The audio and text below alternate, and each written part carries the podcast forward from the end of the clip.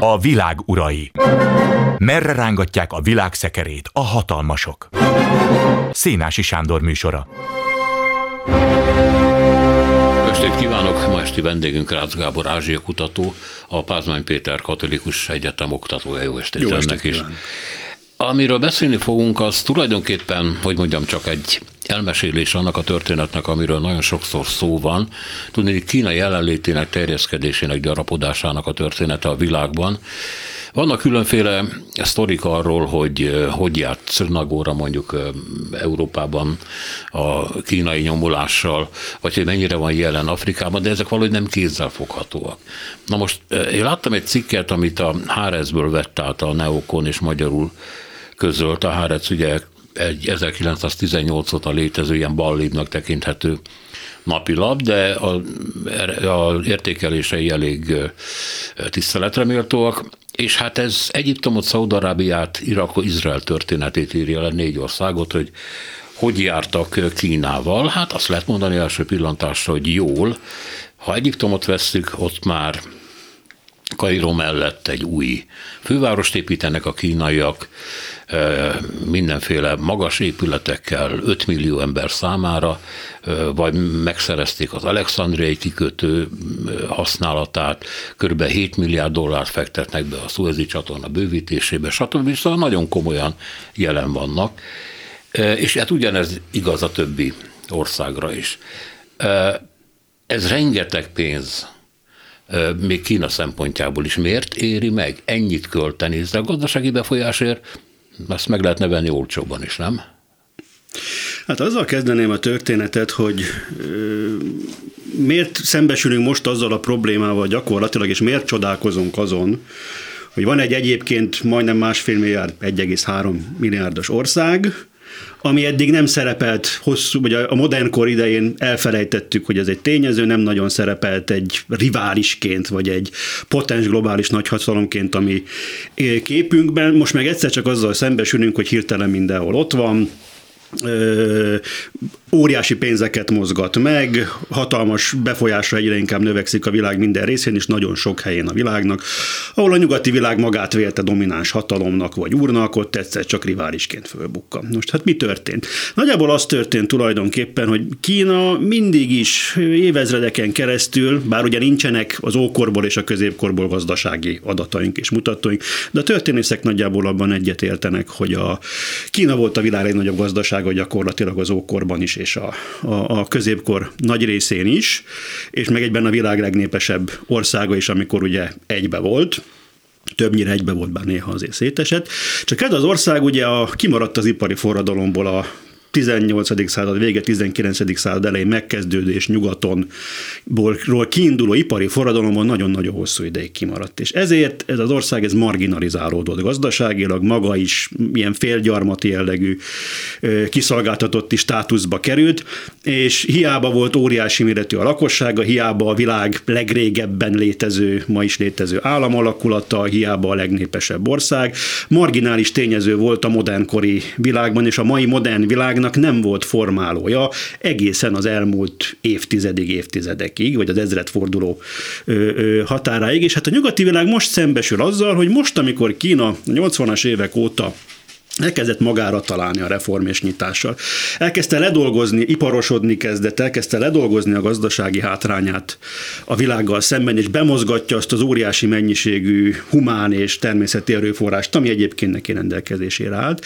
Hát most jelent, most jutott el oda, hogy ő is most már egy világ egyik legnagyobb gazdasága, egyik legnagyobb katonai hatalma, és természetesen, hát a, bár nagyon sok mutatójában Kína még a mai napig egy fejlődő ország, hogyha egy főre eső gazdasági fejlettséget, vagy humán fejlettségi indexet veszem, de összességében véve már egy nagyon-nagyon komoly gazdasági tényező, ahol természetesen fölhalmozódott annyi tőke, amivel már nekik is valamit kezdeni kell, hiszen az egy teljesen természetes dolog volt a tőkés államok fejlődésében, hogy ezek a nagy gazdag ipari hatalmak az iparosodás következtében ugye meggazdagodtak, hát előbb-utóbb mindegyiknek lett annyi profitja felesleges tőké, amit elkezdett külföldön is befektetni, elvitte a harmadik világba, Kelet-Európába, ugye a rendszerváltozások után, vagy éppen Dél-Amerikából, elsősorban az amerikai tőke volt domináns és jelenlévő.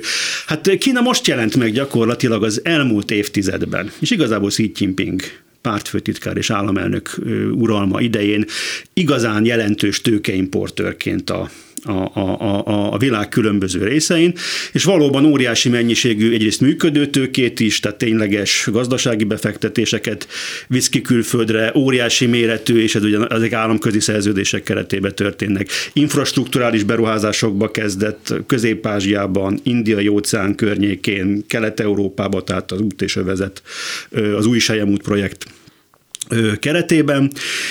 És hát most itt is ebben a vonatkozásban, tehát mint működő tőke exportőrként most bukkant fel igazából Kína a világ térképén, de ez természetesen most nagyon sok helyen átrajzolja, megváltoztatja az eddig megszokott gazdasági társadalmi viszonyokat, és hát komoly fejtörést okoz nyilván a nyugati világnak, hogy most ezzel a terjeszkedéssel mit lehet kezdeni, hogyan lehet ezt ellensúlyozni, és milyen hosszú távú hatásai vannak ennek. Ugye az első pillanattól kezdve, amikor a nyugat elkezdte felfedezni magának a világot, kitárta és kereskedett, aztán gyarmatosította, amit tudott, tehát a, ebben az egész folyamatban az állam mindig ott volt a magántőke mögött. És ha megnézzük, hogy az Egyesült Államok különféle nagykövetségei, az Egyesült Államok cégeinek különféle érdekeltségei érdekében hogyan lépnek föl minden országban, akár nyomásgyakorlással is, akkor azt mondhatjuk, hogy olyan nagyon, hát a kínai modell se tér lettől, de azért, azért a, mondjuk egy kínai cég megjelenés az jelenti a kínai állam közvetlen megjelenését, esetleg a kínai titkosszolgálat jelenlétét, és az egész becsatornázva van egy olyan világpolitikai mozgásba, ami, ami, amit Amerika azért nem tehet meg, mondjuk. Tehát attól, mert a, mondjon valami nagy amerikai céget, ez a Exxon, McDonald's vagy Exxon, Exxon ez vagy az az érdeke, az nagyon különbözhet a washingtoni politikai érdektől. Itt ez nagyon keményen fogva van, és talán ettől ilyet meg a nyugat annyira. Hát kétségtelen tény, hogy a két rendszernek, két politikai rendszernek, tehát a nyugati típusú liberális demokráciáknak és litteni kapitalizmusoknak, illetve a Kínában kibontakozott kínai kapitalizmus, amit most ugye kínai típusú szocializmusnak nevezünk, de hát ez a kapitalizmus, az államkapitalizmus egy formája. Egy ponton mindenképpen van egy lényeges különbsége. Az az, hogy nyugaton általában azt látjuk, hogy vannak a nép által megválasztott kormányok, majd a különböző nyugati tőkés csoportok ezeket a kormányokat, illetve hát ezeket a különböző parlamentekben ott ülő politikai erőket próbálják meg megkörnyékezni, befolyásolni a saját gazdasági érdekeik érdekében. És hát itt inkább az a probléma nyugaton nagyon sokszor, hogy a gazdaság gazdasági háttér, mozgások, a gazdasági érdekkörök befolyása telepszik rá néha a politikára, vagy ezzel kell küzdeni a nyugati demokráciáknak, hogy ezt hogyan szabályozzák, hogyan tegyék transzparensé, hogyan csatornázzák mederbe. Na most Kínában a szereposztás mindenképpen fordított, ott teljesen világosan egyértelműen ki van mondva, hogy a politikai vezetőrétek az a gazdasági vezetőrétek fölött áll. És még mondjuk nyugaton az nyilván könnyen előfordulhat, hogy Mark Zuckerberg fölhívja bármikor telefonon Joe Biden-t és beszélget vele valamilyen ügyben.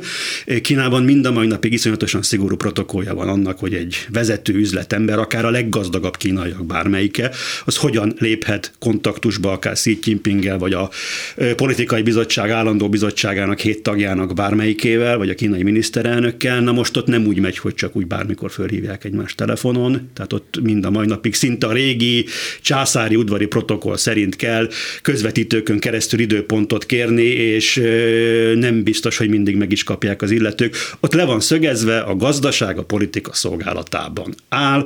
A, vannak magán, jelentős a magánszektor, vannak nagyon nagy gazdag kínai személyek, cégek, vállalkozások, de az teljesen egyértelmű kritikus pillanatban mindig az állam mondja ki az utolsó szót, illetve hogyha érkezik egy telefonhívás a pártközpontból, akár helyi szinten, akár országos szinten egy céghez, hogy most az lenne a kérésünk felétek, hogy ezt és ezt csináljátok meg, hozzatok létre ilyen üzemeket, fektessetek itt be, adjatok hitelt ennek és ennek a cégnek vagy személynek, vagy éppen vásároljatok innen-onnan terméket, akkor ezt végrehajtják, aztán majd utólag nyilván ö, kompenzálva vannak valamilyen ö, ö, módon, vagy ö, megkapják a ö, esetleges veszteség. Ha ez veszteségekkel jár, akkor nyilván a veszteségeikkel a kompenzációt. Ezt most konkrét konkrétan éppen a Evergrade cég nehézségei vagy várható csődje kapcsán látjuk, hogy az állam hogyan szabályozza azt, hogy éppen kit fizet ki az Evergrade és kit nem, és hogyan vonja be a többi gazdasági szereplőt abba, hogy ezt a várható veszteséget ezt valahogy szétterítsék a szereplők Igen, között, és szétkapják. Nem volt az egy állami bailout azért teljesen,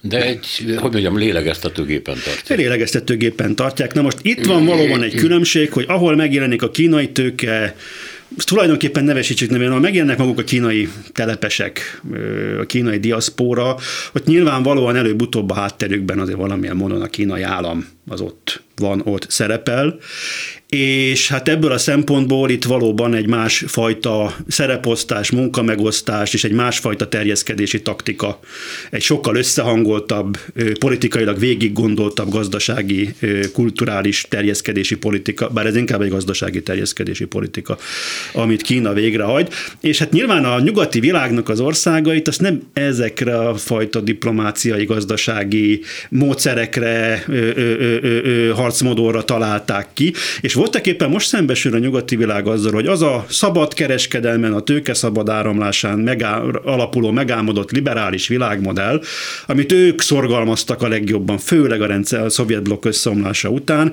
az most tulajdonképpen ennek Kína lett a legnagyobb nyertese, és ebb, ezekből Kína kovácsolja magának a gazdasági asznot, hiszen hogyha akarunk Kínával kereskedni, akarunk Kínával befektetni, akkor nem mondhatjuk azt, hogy a kínai cégek ne jöjjenek be Európába, ne fektessenek itt be, ne kereskedjenek. Ha viszont meg beengedjük őket és kereskedünk velük, akkor meg értelemszerűen erősítjük a kínai, jelenlegi kínai rendszert, akár akarjuk, akár nem. Igen, és éppen a közelkelete kapcsolatban jegyzi meg ez a HRS nevű lapnak a szakírója, hogy rendkívüli nagy előnyben van Kína, azáltal, hogy megjelenik nagyon konfliktusos térségekben, ahol már évtizedek óta, vagy több mint 100-200 éve az európai nagyhatalmak, Franciaország, Nagy-Britannia, Amerika bele vannak bonyolódva a helyi érdekviszonyába, elkötelezték magukat, vagy természetesen már többször átálltak ilyen vagy olyan oldalakra, hát ez, ez lenni szokott a politikában. Kína úgy jelenik meg, mint egy hófehér nagy tigris. Érintetlen ő nem is vesz részt ezekben, és akkor mindenki szereti, mert, mert nem, nem, nem pártfogolja egyik vagy másik oldalt, és Kínát nem érdeklik ezek a húzavonák, hogy mi van a palesztinokkal, vagy mi van Izraellel, vagy amerikai jogok. Ez teljesen érdektelen. Jönnek, és például megcsinálják azt, amin először én csodálkoztam, hogy Szaudarábiának nem az Egyesült Államok a legnagyobb kereskedelmi partnere, hanem Kína mert Kína nem fogja megkérdezni, hogy miért végeztek ki egy újságírót. Kínát nem érdekli, hogy hány hercegnő szökik meg a királyságból, nem érdekli, hogy elmebetege a trónörökös. Kína jön, pénzhoz, mosolyog és költ. Igen, hát Kínának és a közel-keletnek a viszonya az, ez is évezredes viszony egyébként, hiszen a Sejemút mentén a kínai kereskedők mindig jelen voltak, és itt ki kell hangsúlyoznunk egy sajátos kínai etnikai csoportnak, a huiknak a szerepét, ők azok a etnikai kínaiak, akik muzulmán hitre tértek át. Tehát ezek nem az ujgurok, akik egy türk gyökerű, közép gyökerű etnikum, hanem a huik, azok ott nagyjából közép, észak, mongol határ környéke és közép-észak Kínában élnek, jelentős számban, ugye ők egy, az a kínaiaknak az a közössége, akik fölvették a muzulmán hitet, na most nekik mindig elég fontos szerepük volt a közel-keleti térség és a kínai civilizáció közötti mind kereskedelmi, mind kultúrás, mind politikai kapcsolatok bonyolításában. Tehát egyébként, ha most megkezdjük átnézni például azt, vagy átnéznénk azt, hogy a közel-keleti országokban állomásozó kínai diplomaták, üzletembereknek mi a háttere, akkor valószínűleg nagyon nagy számban hújikat találnánk közöttük. Tehát Kínának van egy, egy sajátos kapocsa eleve a közel-keleti térségben, hogy van egy olyan muzulmán vallású kínai etnikuma, aki tud olyan híd szerepet játszani ezek között az országok között hmm. és közt, amire a nyugat nem nagyon rendelkezik ebben a formában. Tehát és sokkal nehezebb ebből kifolyólag közel kerülni ezekhez az országokhoz. A másik része pedig az, hogy hát az, hogy Kína ugye nem épített magának tengeren túli gyarmatbirodalmat, noha egyébként akár még építhetett is volna az 1400-as évek környékén tulajdonképpen nagyobb volt a kínai flotta, mint az összes európai nagyhatalomé akkoriban, és körbe bajozták az indiai óceán környékét, tehát akár megtehették volna, de ők más különböző okokban úgy döntöttek, hogy bezárkóznak. Hát tulajdonképpen ez egy ideig, hosszú ideig ugye egy hátrányuk volt, de most ebből előnyöket tudnak kovácsolni, nincsenek rossz emlékek velük kapcsolatban, nincsenek olyan lezáratlan, vagy a múltból magukkal cipelt konfliktusok és Sőt, politikai hát ők az ártatlan státuszában vannak egyébként joggal mondjuk Japánnal szemben. Tehát a japán manzsúriai jelenlét, a kegyetlenségek, vagy a sankai mészárlás, ez itt Kínát az áldozati szerepbe vitte bele. Igen, hát ugye Japánnak a dél-kelet-ázsiai, meg kelet-ázsiai térségben elég rossz a sajtója a gyarmati múltja miatt. Egyébként a közel-keleti országokkal Japánnak is elég kiváló kapcsolatai voltak mindig. Tehát például Iránnal bármi is történt, a kínai kapcsolat, a japán-kínai, japán-iráni kapcsolatok azok elég jók voltak, és az arab országokkal is elég jók voltak. Egyébként az az érdekessége ennek az egész dolognak, hogyha visszapörgetnénk az időt, és elővennénk a 80-as évekbeli amerikai lapokat. Akkor hogy, ugye, kitől féltek? Kitől féltek. Hát Aha. akkor arról szólt az egész amerikai politika, hogy úristen, Japán fölvásárol bennünket, jön a Japán évszázad, le leszünk mosva a placról, és az egész amerikai politika körül forgott, hogy hogyan szorítsák vissza a japán Ott is egy film, azt hogy Gyilkos nap az volt a cím, hogy a felkelő nap a japán járképe. Igen, és Sean Connery és Wesley igen, Snipes főszereplésével. Hogy mindent fölvásárolnak a japánok, igen. már lassan az Empire State Building is japán tulajdonba kerül. De komolyan hisztéria volt. Igen, abban. pedig hát ugye egy akkor már egy nyugati típus, idézőjelben, vagy formailag egy nyugati típusú demokrácia volt ugye Japán. Na most hát ez a 80-as években ez volt a helyzet, most ez, ez 90-es években nyomtalanul eltűnt ez a félelem, és a 2000-es évek után és főleg napjainkban most aktuálisan Kína a nagy mumus és ellenség, aztán ki tudja, lehet, hogy eltelik majd 10-15 év, és majd még India kapcsán is majd törnünk kell a fejünket, hogy mit csináljunk majd az indiai terjeszkedéssel, ha India is eljut abba a fázisba, hogy vannak azért ilyen forgatókönyvei, és hát gazdaságilag azért rendesen fejlődik fölfele az az ország is. És hát most aktuális, mindig egy ilyen probléma nekünk, amikor egy nyugati civilizáción kívüli potens hatalom megjelenik, akkor az mindig egy fejtörés nyugaton, hogy mit kezdjünk vele. Hát, az ottomán török birodalom is egy nagy fejtörés volt egyébként az újkori Európában, és akkor ugye éppen Richelieu Bíboros lépte meg azt, hogy akkor velük próbált szövetkezni, fölrúgva a státuszkód.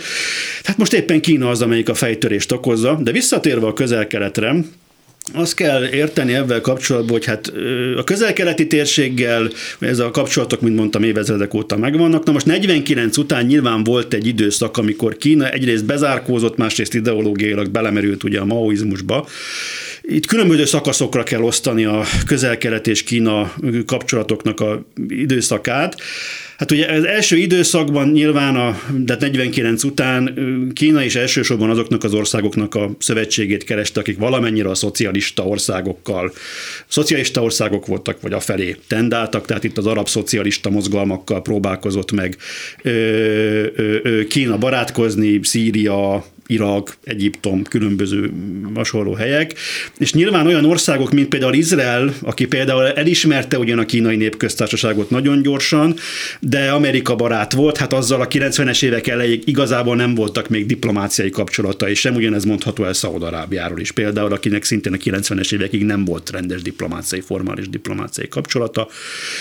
Majd nyilván akkor, amikor Kína összeveszett a Szovjetunióval, akkor megváltozott a helyzet, és hát főleg így a 70-es évek vége, 80-as évektől kezdve már elkezdett tapogatózni más országok fele is, tehát akkor azért felértékelődtek ugye a Iránnal való kapcsolatok, amik egyébként azért nem voltak rosszak korábban sem, de Izrael és Szaudarábia is akkor került rá, Egyesült Arab Emirátusok, Egyiptom akkor került rá Kínának, a kínai diplomáciának a térképére, hogy ezekkel az országokkal is csinálni kell valamit.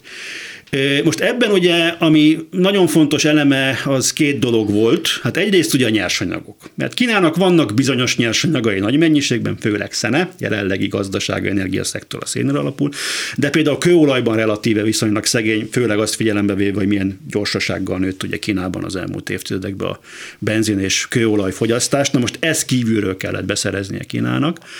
És itt ugye Kína tulajdonképpen nagyon bölcsen azt a taktikát választotta, hogy ő nem óhajtotta egy lapra föltenni a saját energia beszerzését, hanem azt mondta, hogy igazából bárkivel, aki neki olajat tud szállítani, azzal tárgyal, így aztán Kína olajkészleteinek körülbelül a felét nagyjából a közel-keleti térség adja, a másik felét pedig Dél-Kelet-Ázsia, illetve Amerika, tehát Venezuela a beszállítója. Hát most főleg ugye, mikor az LNG gázára megugrott a távol-keleten, Amerika most odaszállítja a gázt. Most oda ö, érdi meg szállítani, és hát ez a lényeg, hogy ez egy akkora nagy felvevő piaca a kőolajnak Kína, hogy senki, egy olajtermelő ország nem teheti azt meg, hogy, hogy erről, a, erről a vásárlóról erről lemondjon bármilyen okokból, hiszen ha kiesne a kínai piac egy arab országnak, akkor azt nagyrészt nem tudná pótolni, az, azt az olajmennyiséget már eladni másfele nem nagyon tudná, vagy de, és sőt, még ráadásul nem is azon az áron tudná eladni az olaját, hanem értelemszerűen akkor csak rosszabb kondíciókkal tudná eladni.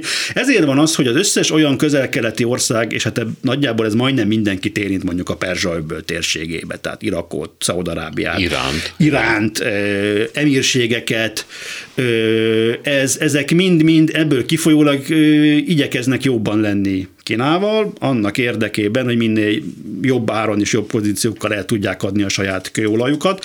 És ezért aztán Kína meg tudja azt tenni, hogy mivel nem is folyik be nagyon az ideológiai vallási konfliktusokban a térségben, ő olyan szereplőkkel tud, között tud egyensúlyozni és lépkedni, és egyformán jó kapcsolatokat föntartani, akik halálos ellenségei egymásnak a térségben, itt gondolunk ugye Szaudarábiára és Iránra, akik két nagy rivális a térségben, de akár Izrael és az arab országok, vagy Izrael és Irán között is nagyon jól tud egyensúlyozni Kína a térségben, és ebben még az is belefér, hogy ezeknek az egymással rivalizáló feleknek például egyaránt tud fegyvereket eladni, vagy fegyverrel is kereskedni tud. És itt van egy, egy másik faktor, ami az, az izraeli kínai kapcsolatokat illeti, ha már ugye a Harec labból ugye indultunk ki, hogy mitől mélyült el olyan mértékben az izraeli-kínai viszony, hogy ez egy nagyon komoly fejtörés az Egyesült Államok diplomáciája számára hát is. Itt hogy van ezt... egy 2017-es idézet, Netanyahu akkor járt Pekingben, és a Hárec idézete szerint azt mondta, hogy Izrael az önök tökéletes fiatal partnere, ez egy mennyei házasság. És aztán később jött ez a történet, hogy amikor megszületett az ENSZ állásfoglalása Ujgur ügyben, hogy Izrael közölte, hogy ezt nem írja alá. És akkor nagy fölháborodás volt amerikai zsidó körökben is, meg Izraelben is, hogy nem lehet uh, ilyen, hogy mondjam, morális szempontokat figyelmen kívül lenni. A miniszterrel meg azt mondta, hogy de, igen, mi együtt akarunk működni Kínával, és ekkor nem érdekelt, hogy mit mondott Washington.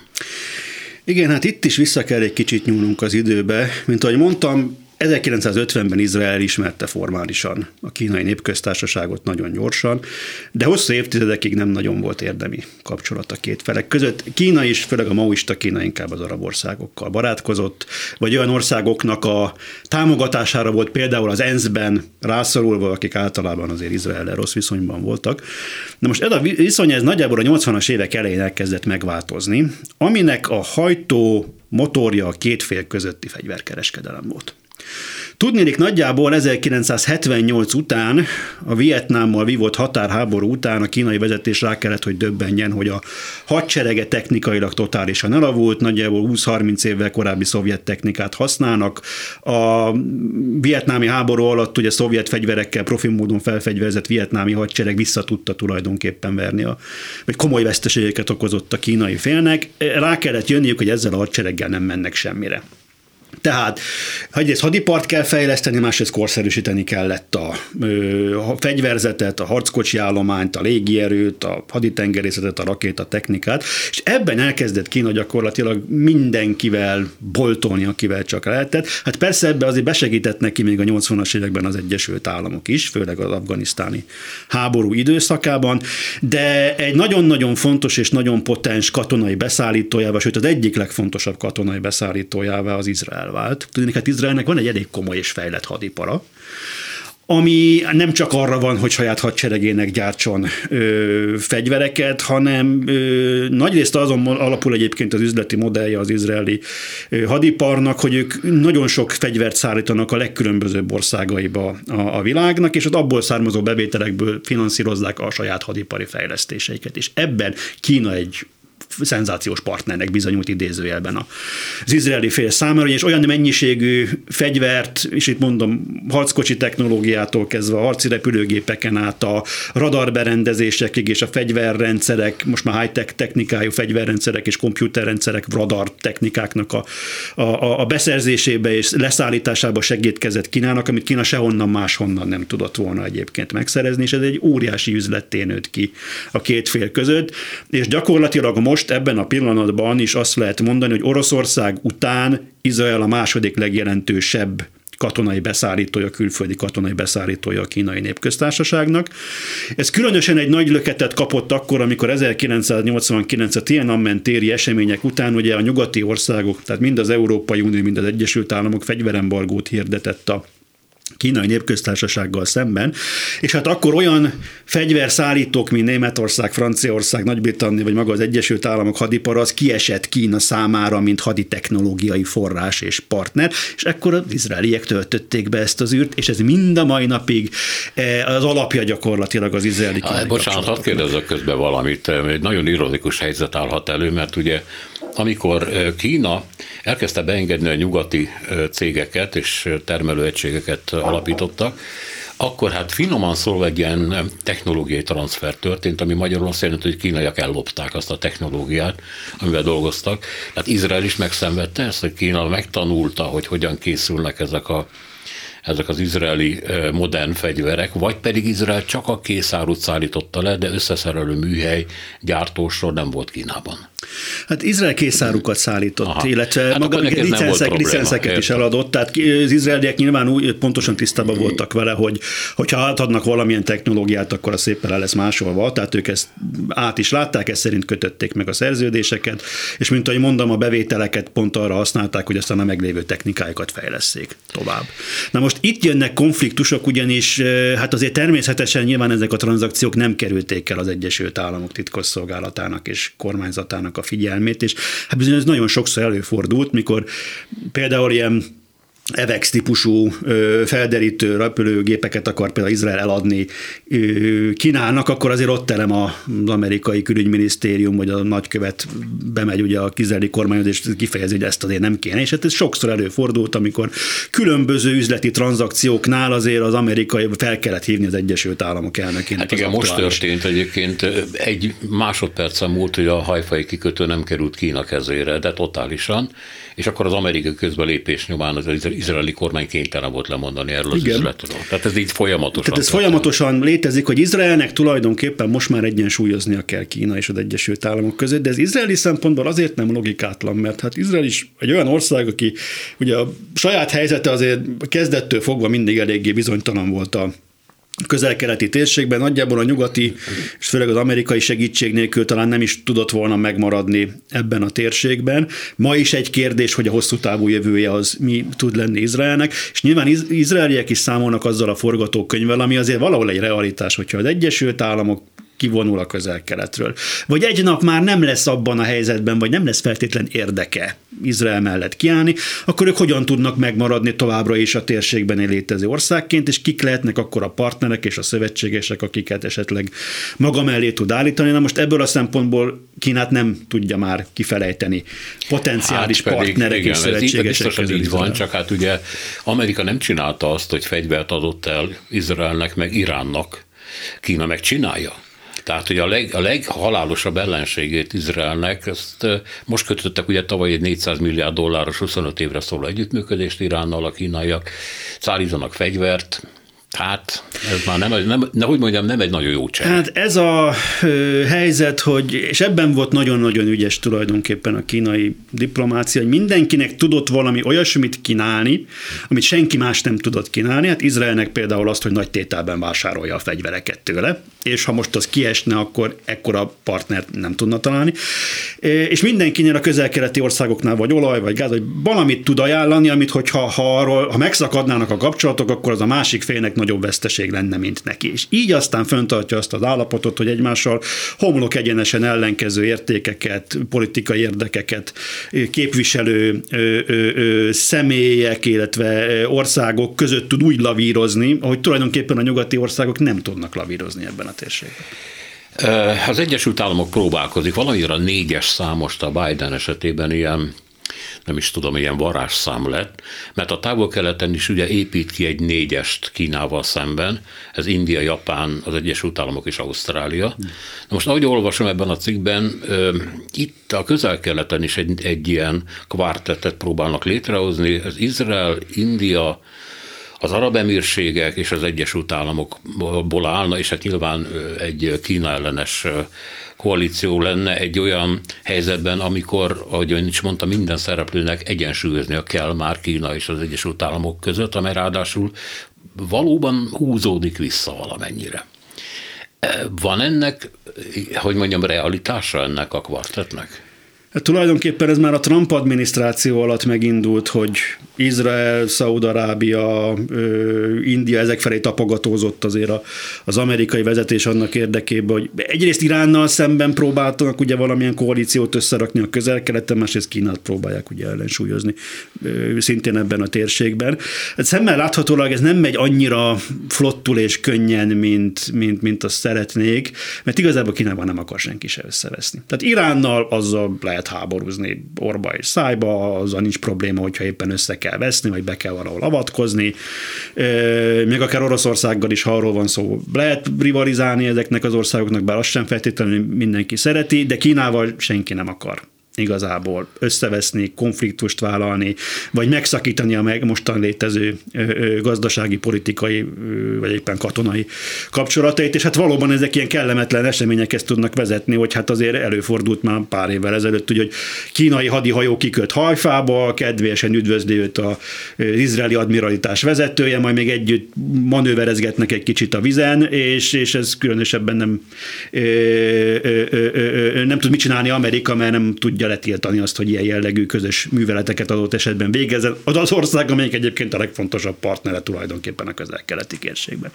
És hát ebben azért Amerikának is a mozgástere sajnos mostanában nem éppen a, a, a legjobb, mert nehezen tudna bármi olyat ajánlani ezeknek az országoknak, túlmenően a jelenleg meglévő kapcsolatokon, ami, amivel rá tudná arra venni, hogy markánsan forduljanak szembe Kínával, és kezdjenek el Kína ellenes ö, ö, politikát folytatni, hiszen ugye az arab ország, az öbölmenti arab országok esetén az olaj ö, és nyersanyag ö, révén kialakult gazdasági függőség az, amit nem tudnak felmondani, Izrael esetében pedig a hadipari együttműködés. Hát igen, éppen Szaudarábia esetében jó nekik, mert az olajukat most már biztos megveszi Kína, azután, hogy vállalta, hogy a a, a szén alapú energiatermelést leállítja, vagy vissza szorítja, és hát ez nem megy másképp, mint hogy a kőolaj kerül előtérbe. Hát illetve a, a, a Kínában a, a, az atomerőmű is ugye, tehát nagyon borzalmasan nagyméretű atomerőmű építkezésekbe is kezdett Kína, de kétségtelen, hogy jelen pillanatban a, a fosszilis tüzelőanyagokban, vagy pontosabban a kőolaj vonatkozásában abban növekszik a kínai megrendelése közel-kelet Na most itt van még egy, még egy ország, amelynek a szerepe kitüntetett, már említette, India tudnélik. India mind a két amerikai tervben szerepel a távol-keleti kvartetben is, meg a közel-keleti kvartetben is, e, miközben e, e, India is nagyon óvatosan bánik Kínával, ellensége meg gyakorlatilag több fegyveres konfliktus is volt már ugye a kasmíri határon, nem is beszélve a Dalai Láma tartózkodásáról, vagy a tibetiek tartózkodásáról Indiában, stb. stb. De ez a verseny, az mégiscsak egy olyan verseny, mint mondjuk Pakisztánban, India megszerzett egy kikötőt, gyakorlatilag kínai módszerekkel, is fejleszti magának. És tőle 70 kilométer van egy másik kikötő, amit viszont Kína szerzett meg magának is fejleszti. Tehát gyakorlatilag folyik egy verseny, amiben már megjelent Irán is, mint India partnere, és Iránnak is most már, mintha India, nem is Amerika, hanem India és Kína között kellene lapírozni. Nagyon bonyolult szálak, hogy érdekviszonyok alakulnak itt ki, de az jelenik meg Indiánál is, hogy egyszerre versenyezni kell Kínával, meg egyszerre valamiféle státuszkót kialakítani. Igen, már a régi klasszikus hidegháború időszakában is az volt azért a helyzet, hogy egyrészt volt a nagy globális konfliktus a két blokk között, aminek most egy más fajtáját látjuk a szemünk előtt újra kibontakozni, tehát most egy Kína és Egyesült Államok közötti nagy rivalizálás van. Tehát emellett azért van milliónyi helyi helyi konfliktus, ami a történelmi módból ered, és ami a sajátos helyi geopolitikai viszonyok miatt van. most hát itt Indiának is a helyzete, hogy hát Indiának azért a legnagyobb riválisa, tulajdonképpen, vagy a legnagyobb ellensége idézőjelben az Pakisztán volt történetileg, amióta létrejött ez a két állam alakulat ebben a formájában. Mind a mai napig ugye a indiai külpolitikát nagyrészt ugye a pakisztáni-indiai rivalizálás határozza meg. Hát emellett van egy konfliktus, vannak különböző konfliktusai Kínával, a történelmi múltjából ezek ugye elsősorban határ jellegű viták, de ugyanakkor meg egyre fejlődőbbek a gazdasági kapcsolatok az indiai és a kínai fél között. Tehát egy ilyen viszonyban ugye rendkívül ö, ö, ö, ö, nehéz helyzetben van mind az indiai vezetés, mind az Egyesült Államok vagy nyugati országok, hogy hogyan lehet Indiát valahogy bevonni egy Kína ellenes koalícióba. Nagyon sok érv szólna mellette, de mégis az indiaiak, akik azért egyébként a függetlenségük óta nagyon határozottan őrzik azt, hogy ők egy tömbön kívüli ország, ország egy önálló nagyhatalom, és arra is törekszenek, hogy azok legyenek, és ők sem vágynak igazából, vagy nem is vágytak nagyon arra, hogy ők valamilyen katonai blokknak a részei legyenek.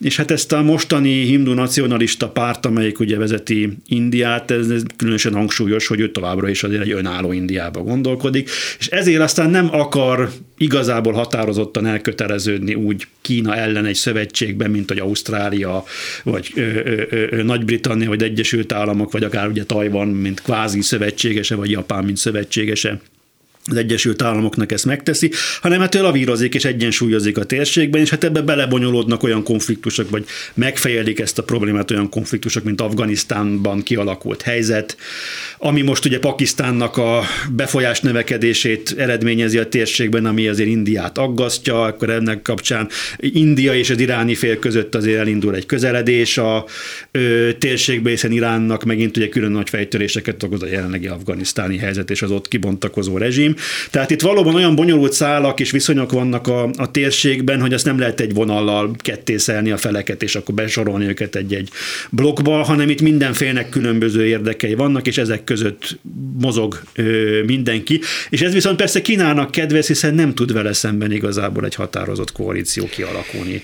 Ezt akartam mondani, hogy az eddigi beszélgetés alapján gondolom az kijelenthető, hogy hogy az Egyesült Államok céljai Kínával kapcsolatban maximum annyiban tekinthetők reálisnak, hogy hogy talán Kína túlsúlya ezekben a korábban Amerika által dominánt térségekben nem valósul meg, de hogy visszaszorítani nem tudja, hogy maximum egy ilyen ö, egyensúlyi állapotot tud előállítani az Egyesült Államok, az látszik. És az is látszik, hogy hát egy frissebb, dinamikusabb, nagyobb erő Kína jobban nyomul, okosabban, több pénze van, és ezt tudja is befektetni, vagyis Amerika kicsit egy ilyen elaggót nagymamaként viselkedik, sokat kárál, meg beszél az unokám, nem kéne, ezt úgy kéne, de azért az ajtó nyitva van, és jön be az új friss erő. Hát igen, az Egyesült Államok azért már egyértelműen túl van a világ hatalmiságának az enítjén, tehát az a világ mindenképpen elmúlt, amikor egy ilyen úgymond unipoláris világban éltünk, ahol tulajdonképpen csak az Egyesült Államok volt az egyetlen igazi globális nagyhatalom, hát ez a 90-es évek volt, főként a Clinton korszakot tekinthetjük ennek az időszaknak. Most valóban ő, átformálódik a jelenlegi világrend, ő, Kína és Kína partnerei, vagy kvázi lazább szövetségesei révén megjelent egy újabb tömb és pólus azért a világban, amelyik kihívást intéz a, a, a, a nyugati világnak a dominanciájával kapcsolatban, és itt csatlakoznék vissza az, amit az elején, ahol kezdtem a dolgot, hogy mi nyugatiak megszoktuk az elmúlt 200 évben, tehát a modern korban, hogy itt mi fújjuk a passzát szeret, hogy a legnagyobb gazdasági, katonai, kulturális erőközpont az nyugaton van, és nagyjából mi formáltuk a világnak az arculatát általában. Na most ennek van vége. Ennek mindenképpen vége van, és most a nyugatnak valószínűleg egy nagyon fájdalmas és keserű folyamat lesz ebben az évszázadban ahhoz hozzászok, opnehmen. Hogy egyébként, amit mi elgondoltunk, tehát, hogy majd egy nap a liberális demokrácia és a nyugati értékek mindenhol győznek a világon, az valószínűleg egy illúzió lesz a világnak egy tetemes része. Kína, Oroszország, az iszlám világ sosem fogja azokat az értékeket osztani teljes egészében, amiket mi vallunk magunkénak, a politikai berendezkedések sohasem lesznek teljesen nyugati típusú politikai berendezkedések. Ez nem azt jelenti, hogy ne lehetne Kínában majd egyszer valamilyen változás, csak az után, a mostani után következő rendszer az egyáltalán nem biztos, hogy hogy egy liberális demokrácia lesz, sőt, valószínűleg azt lehet mondani, hogy Hát ez egy, egy, egy nyugati ember azt mondaná erre, hogy az út a fontos, a cél az egy másodrendű, legalább induljanak el. Ezért, ezért örültek sokan annak, ugye, hogy a szudáni katonai pucs után mégiscsak, és a nagyon kemény nyugati beavatkozások után visszaálltak, hogy kiengedték a miniszterelnököt, és hagyják, hogy egy demokratikus reformcsomagot mégiscsak megvalósítson. Tehát vannak ilyen visszafordulások előre, törések. E, és én értem, hogy ez így megy a világban, és Kína följövetele meg Oroszország szerepe, meg másoké, ez nagyon erős lesz, de a kérdés az, hogy mi ennek az ára. Mi annak az ára, hogyha nem mégis demokratikus értékeket vállaló, vállaló és valló e, nagyhatalmak vannak a világban elsődlegesen? Például arról beszélhetnénk, hogy amikor Kína megszerez egy kikötőt, vagy megveszi mondjuk Afrika, nem tudom én, 25%-ának a még létező búzaföldjeit, vagy rizsföldjeit is magának termel ott. Tehát gyakorlatilag a gazdasági függésbe taszítja ezeket az országokat, akkor ennek van-e politikai ára is? Nyilván ennek alapvetően fontos politikai és társadalmi következményei vannak ezekben a térségekben, hogyha itt megjelent egy ilyen új nagy szereplő Kína eltérő igényekkel, mint a nyugatiak, akkor ez másféle irányba fogja terelni ezeknek a gazdaságoknak és ezeknek a társadalmaknak a fejlődését.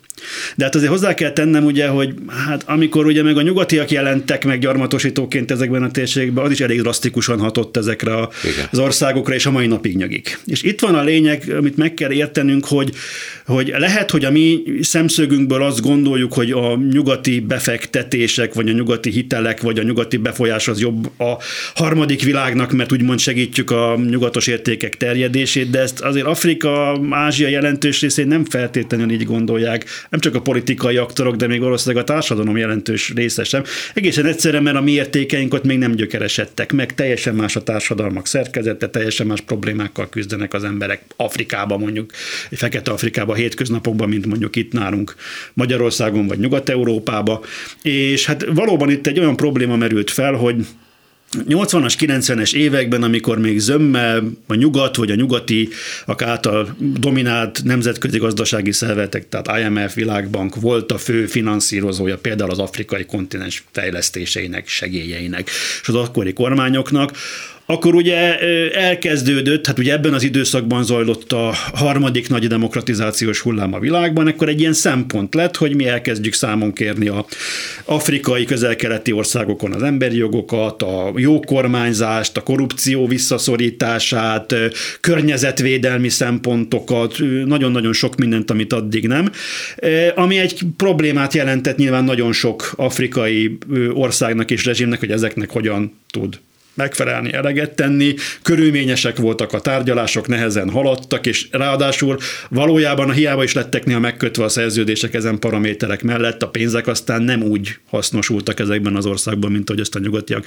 szerették volna, és egy nagyon nagy csalódás volt. Most ebbe jelent meg az a Kína, amelyikkel tulajdonképpen sokkal egyszerűbbek és könnyebbek voltak a tárgyalások, mert nem voltak ilyen kulturális, politikai, környezetvédelmi, emberjogi dimenziói ezeknek, hanem kínaiak megmondták, hogy ők bár bányát akarnak vásárolni, rist akarnak termelni, ö, ö, ö, ö, nyersanyagokat szeretnének szertenni, és akkor ehhez hol tudják beadni az engedélyt, hol tudják, mikor kezdhetik meg a munkát. Egyébként hozunk hozzá hitelt, hozunk hozzá pénzt, és akkor nyilván egy idő után a különböző afrikai rezsimek, meg közel-keleti rezsimek is elkezdték úgy érezni, hogy ez sokkal egyszerűbb, flottabb, könnyebb a kínaiakkal tárgyalni. Nem hasonlítanak sokkal, ránk. Igen, bizonyos hát, kérdésekben igen. jobban hasonlítanak ránk, nem szólnak abban bele, hogy mi hogyan menedzselnünk politikai, etnikai konfliktusokat az adott országunkon belül.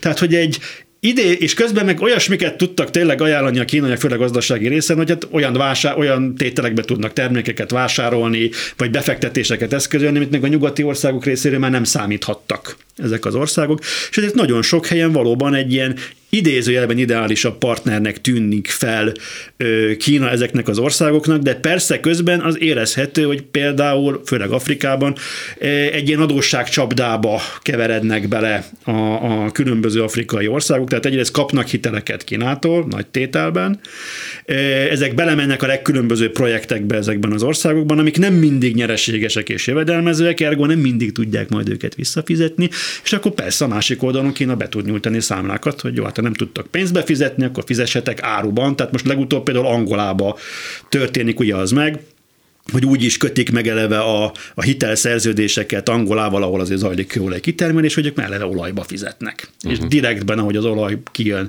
az olajkutakból Angolából, azt egyenesen szállítják is már azonnal ö, ö, ö, ö, Kínába, és ugyanígy nagyon sok ö, ö, infrastruktúrára rá tudja tenni Kína a kezét. Na most meg kell jegyezni, hogy Afrikában ma még azért összességében az összes afrikai államadóság 25%-a az, ami kínai. A többit azért meg a nyugatiak. Tehát még azért arról nem lehet beszélni, hogy a teljes afrikai kontinens zsebre vágta volna Kína. Tény, hogy van már három-négy olyan ország, tehát ilyen Zimbabwe, Kongó, azt hiszem talán még Etiópia, aki, akiknél már a legfontosabb külföldi hitelezővé vált Kína, Beleszól, és itt, tud, itt tudnak komolyabb befolyást gyakorolni. Bele tud szólni Kína abba, hogy milyen politikai elit legyen a kormány Rúdnál? Tehát gyakorlatilag, mert ugye a szerződéseket ezekkel kötik meg, ezekkel az államokkal, és hát nem lényegtelen, hogy ki van ott. Kína ki tudja válogatni, hogy, vagy tudja segíteni őket? Az az igazság, hogy ebben azért Kína óvatos, tehát ő tulajdonképpen nem az foglalkoztatja, hogy melyik párt van hatalman, és kínaiak, és ez nagyon fontos, a kínaiak nem pártokban gondolkodnak, kínaiak országokban gondolkodnak. És ez az, ami egy nagyon nagy nehézség, amikor a nyugati és a, a, a kínai diplomáciát összehasonlítjuk, hogy mi itt nyugaton megszoktuk, hogy mi választási ciklusokban és kormányokban gondolkozunk, jönnek, mennek kormányok, adott esetben változtatják a politikájukat. Kínának ezt nagyon nehéz megemésztenie, hogy van egy amerikai elnök, akivel megegyeztem valamiben, majd jön egy másik, amelyik teljesen mást akar akar. És ez a kisországoknál is így lehet tenni, hogy ők, ők országokba gondolkodnak. Most azzal nem lehet oda menni Kínához, hogy hát volt egy kormány, most meg van egy másik, és akkor most teljesen mást akarunk, mert azt ezeket valóban zokon veszik. Ő azt mondja, hogy megállapodtunk valamivel egy országgal, akkor az ország, tök mindegy, ki van ott tartsa magát ahhoz. De úgy értettem, hogy tudja korrumpálni ezt a elitet? Nyilvánvalóan van pénzügyi erőforrása ahhoz, hogy maga mellé fizesse különböző helyi eliteket, vagy esetleg egyes helyi eliteknek a stabilizálódását, hosszú távon való fennmaradását tudja finanszírozni, de itt alapvetően azért nem az a fő szempont, hogy mindenáron egy személy vagy egy politikus legyen hatalmon, hanem az, hogy az ő érdekeik mindig érvényesüljenek. Most ennek megfelelően ők azért a szereplők között tudnak válogatni. Itt is tulajdonképpen ezekben a idézőjelben párt, belpolitikai vagy klikharcok kapcsán is ugyanaz a pragmatizmus jellemzi őket, mint ahogy a közel-keleten mozognak az eltérő érdekű felek között. Ha jön egy új kormány, akkor leülünk azzal tárgyalni. Igen, ezzel együtt azért lehet olvasni itt, ott, hogy Kína ellenes érzelmek megjelennek Afrikában, főleg az adósság csapdába ejtett államok középosztályát, mert már amennyiben ez létezik, vagy éppen a bulikból kimaradt politikai elit részéről. A világon a, hát az utóbbi években, és különösen a koronavírus válság kirobbanása óta a, a Kína ellenes érzések, a sinofóbia az mindenhol növekvőben van. Minden országban valahol a Kínához való viszony az egy fontos belpolitikai kérdésé nőtte ki magát. És hát igen, Afrika egyes országaiban is, ahol megjelent a kínai tőke, és a helyi kínai érdekeltségek nem mindig úgy bánnak a helyi munkaerővel, vagy a helyi aktorokkal, ahogy azt ők ideálisnak tartanák.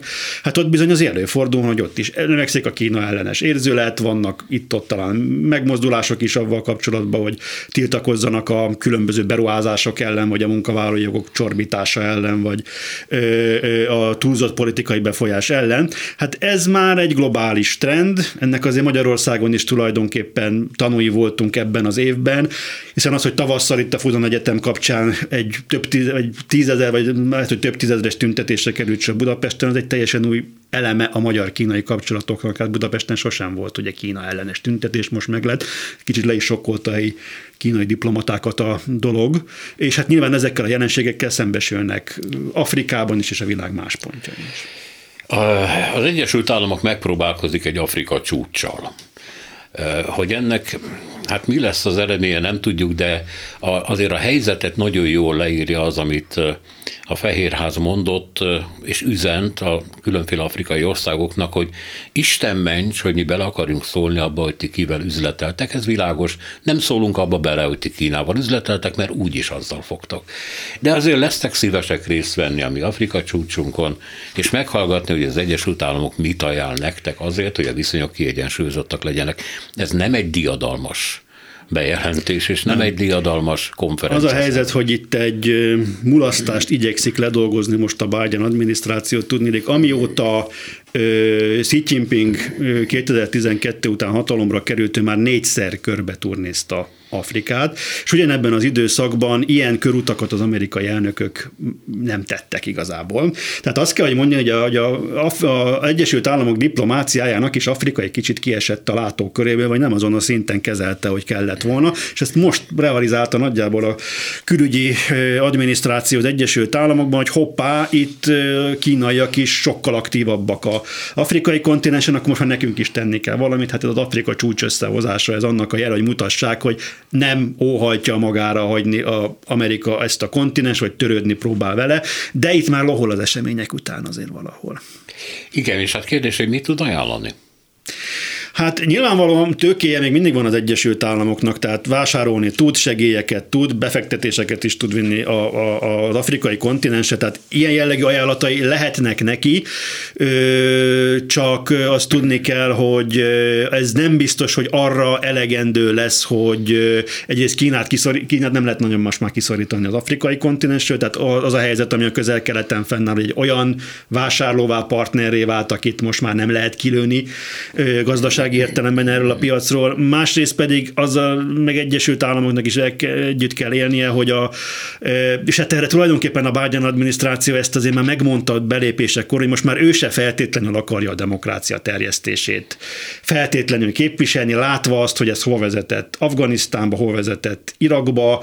E, tulajdonképpen azért meg kell jegyezni, hogy e, tehát a demokrácia az egy társadalomfejlődési fokozat és egy folyamatnak az eredménye, az egy gazdasági fejlődéshez, egy társadalmi szerkezethez, egy polgárosodottsághoz kötött politikai forma, ahol ez nem áll fönn, hogy hiába vezetem be formálisan, alkotmányosan a demokratikus viszonyokat, az teljesen másképpen fog működni. Hát Afrika erre egy eléggé jó példa, hogy még a idézőjelben stabil és jól működő országokban is, mondjuk Namíbia, Botswana, Tanzánia, hát voltak éppen törzsi etnikai pártok vannak, nincs is igazán verseny ugye a felek között politikai értelemben a választásokon, mert nagyjából majdnem gramra kilóra ugyanazok a szavazat mennyiségek jönnek be, mert etnikai alapon szavaznak, és lényegében arról szól a demokratikus politika, hogy a törzsfőnökök osztogatják el az állami forrásokat egymás között. Nagyon messze van ez attól, amit mi demokráciának gondolunk itt Európában.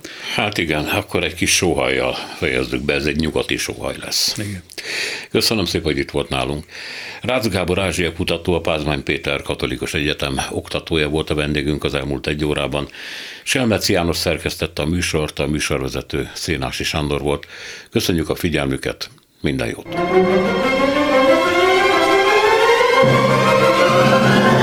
A Világ Urai című műsorunkat és Szénási Sándor műsorvezetőt hallották.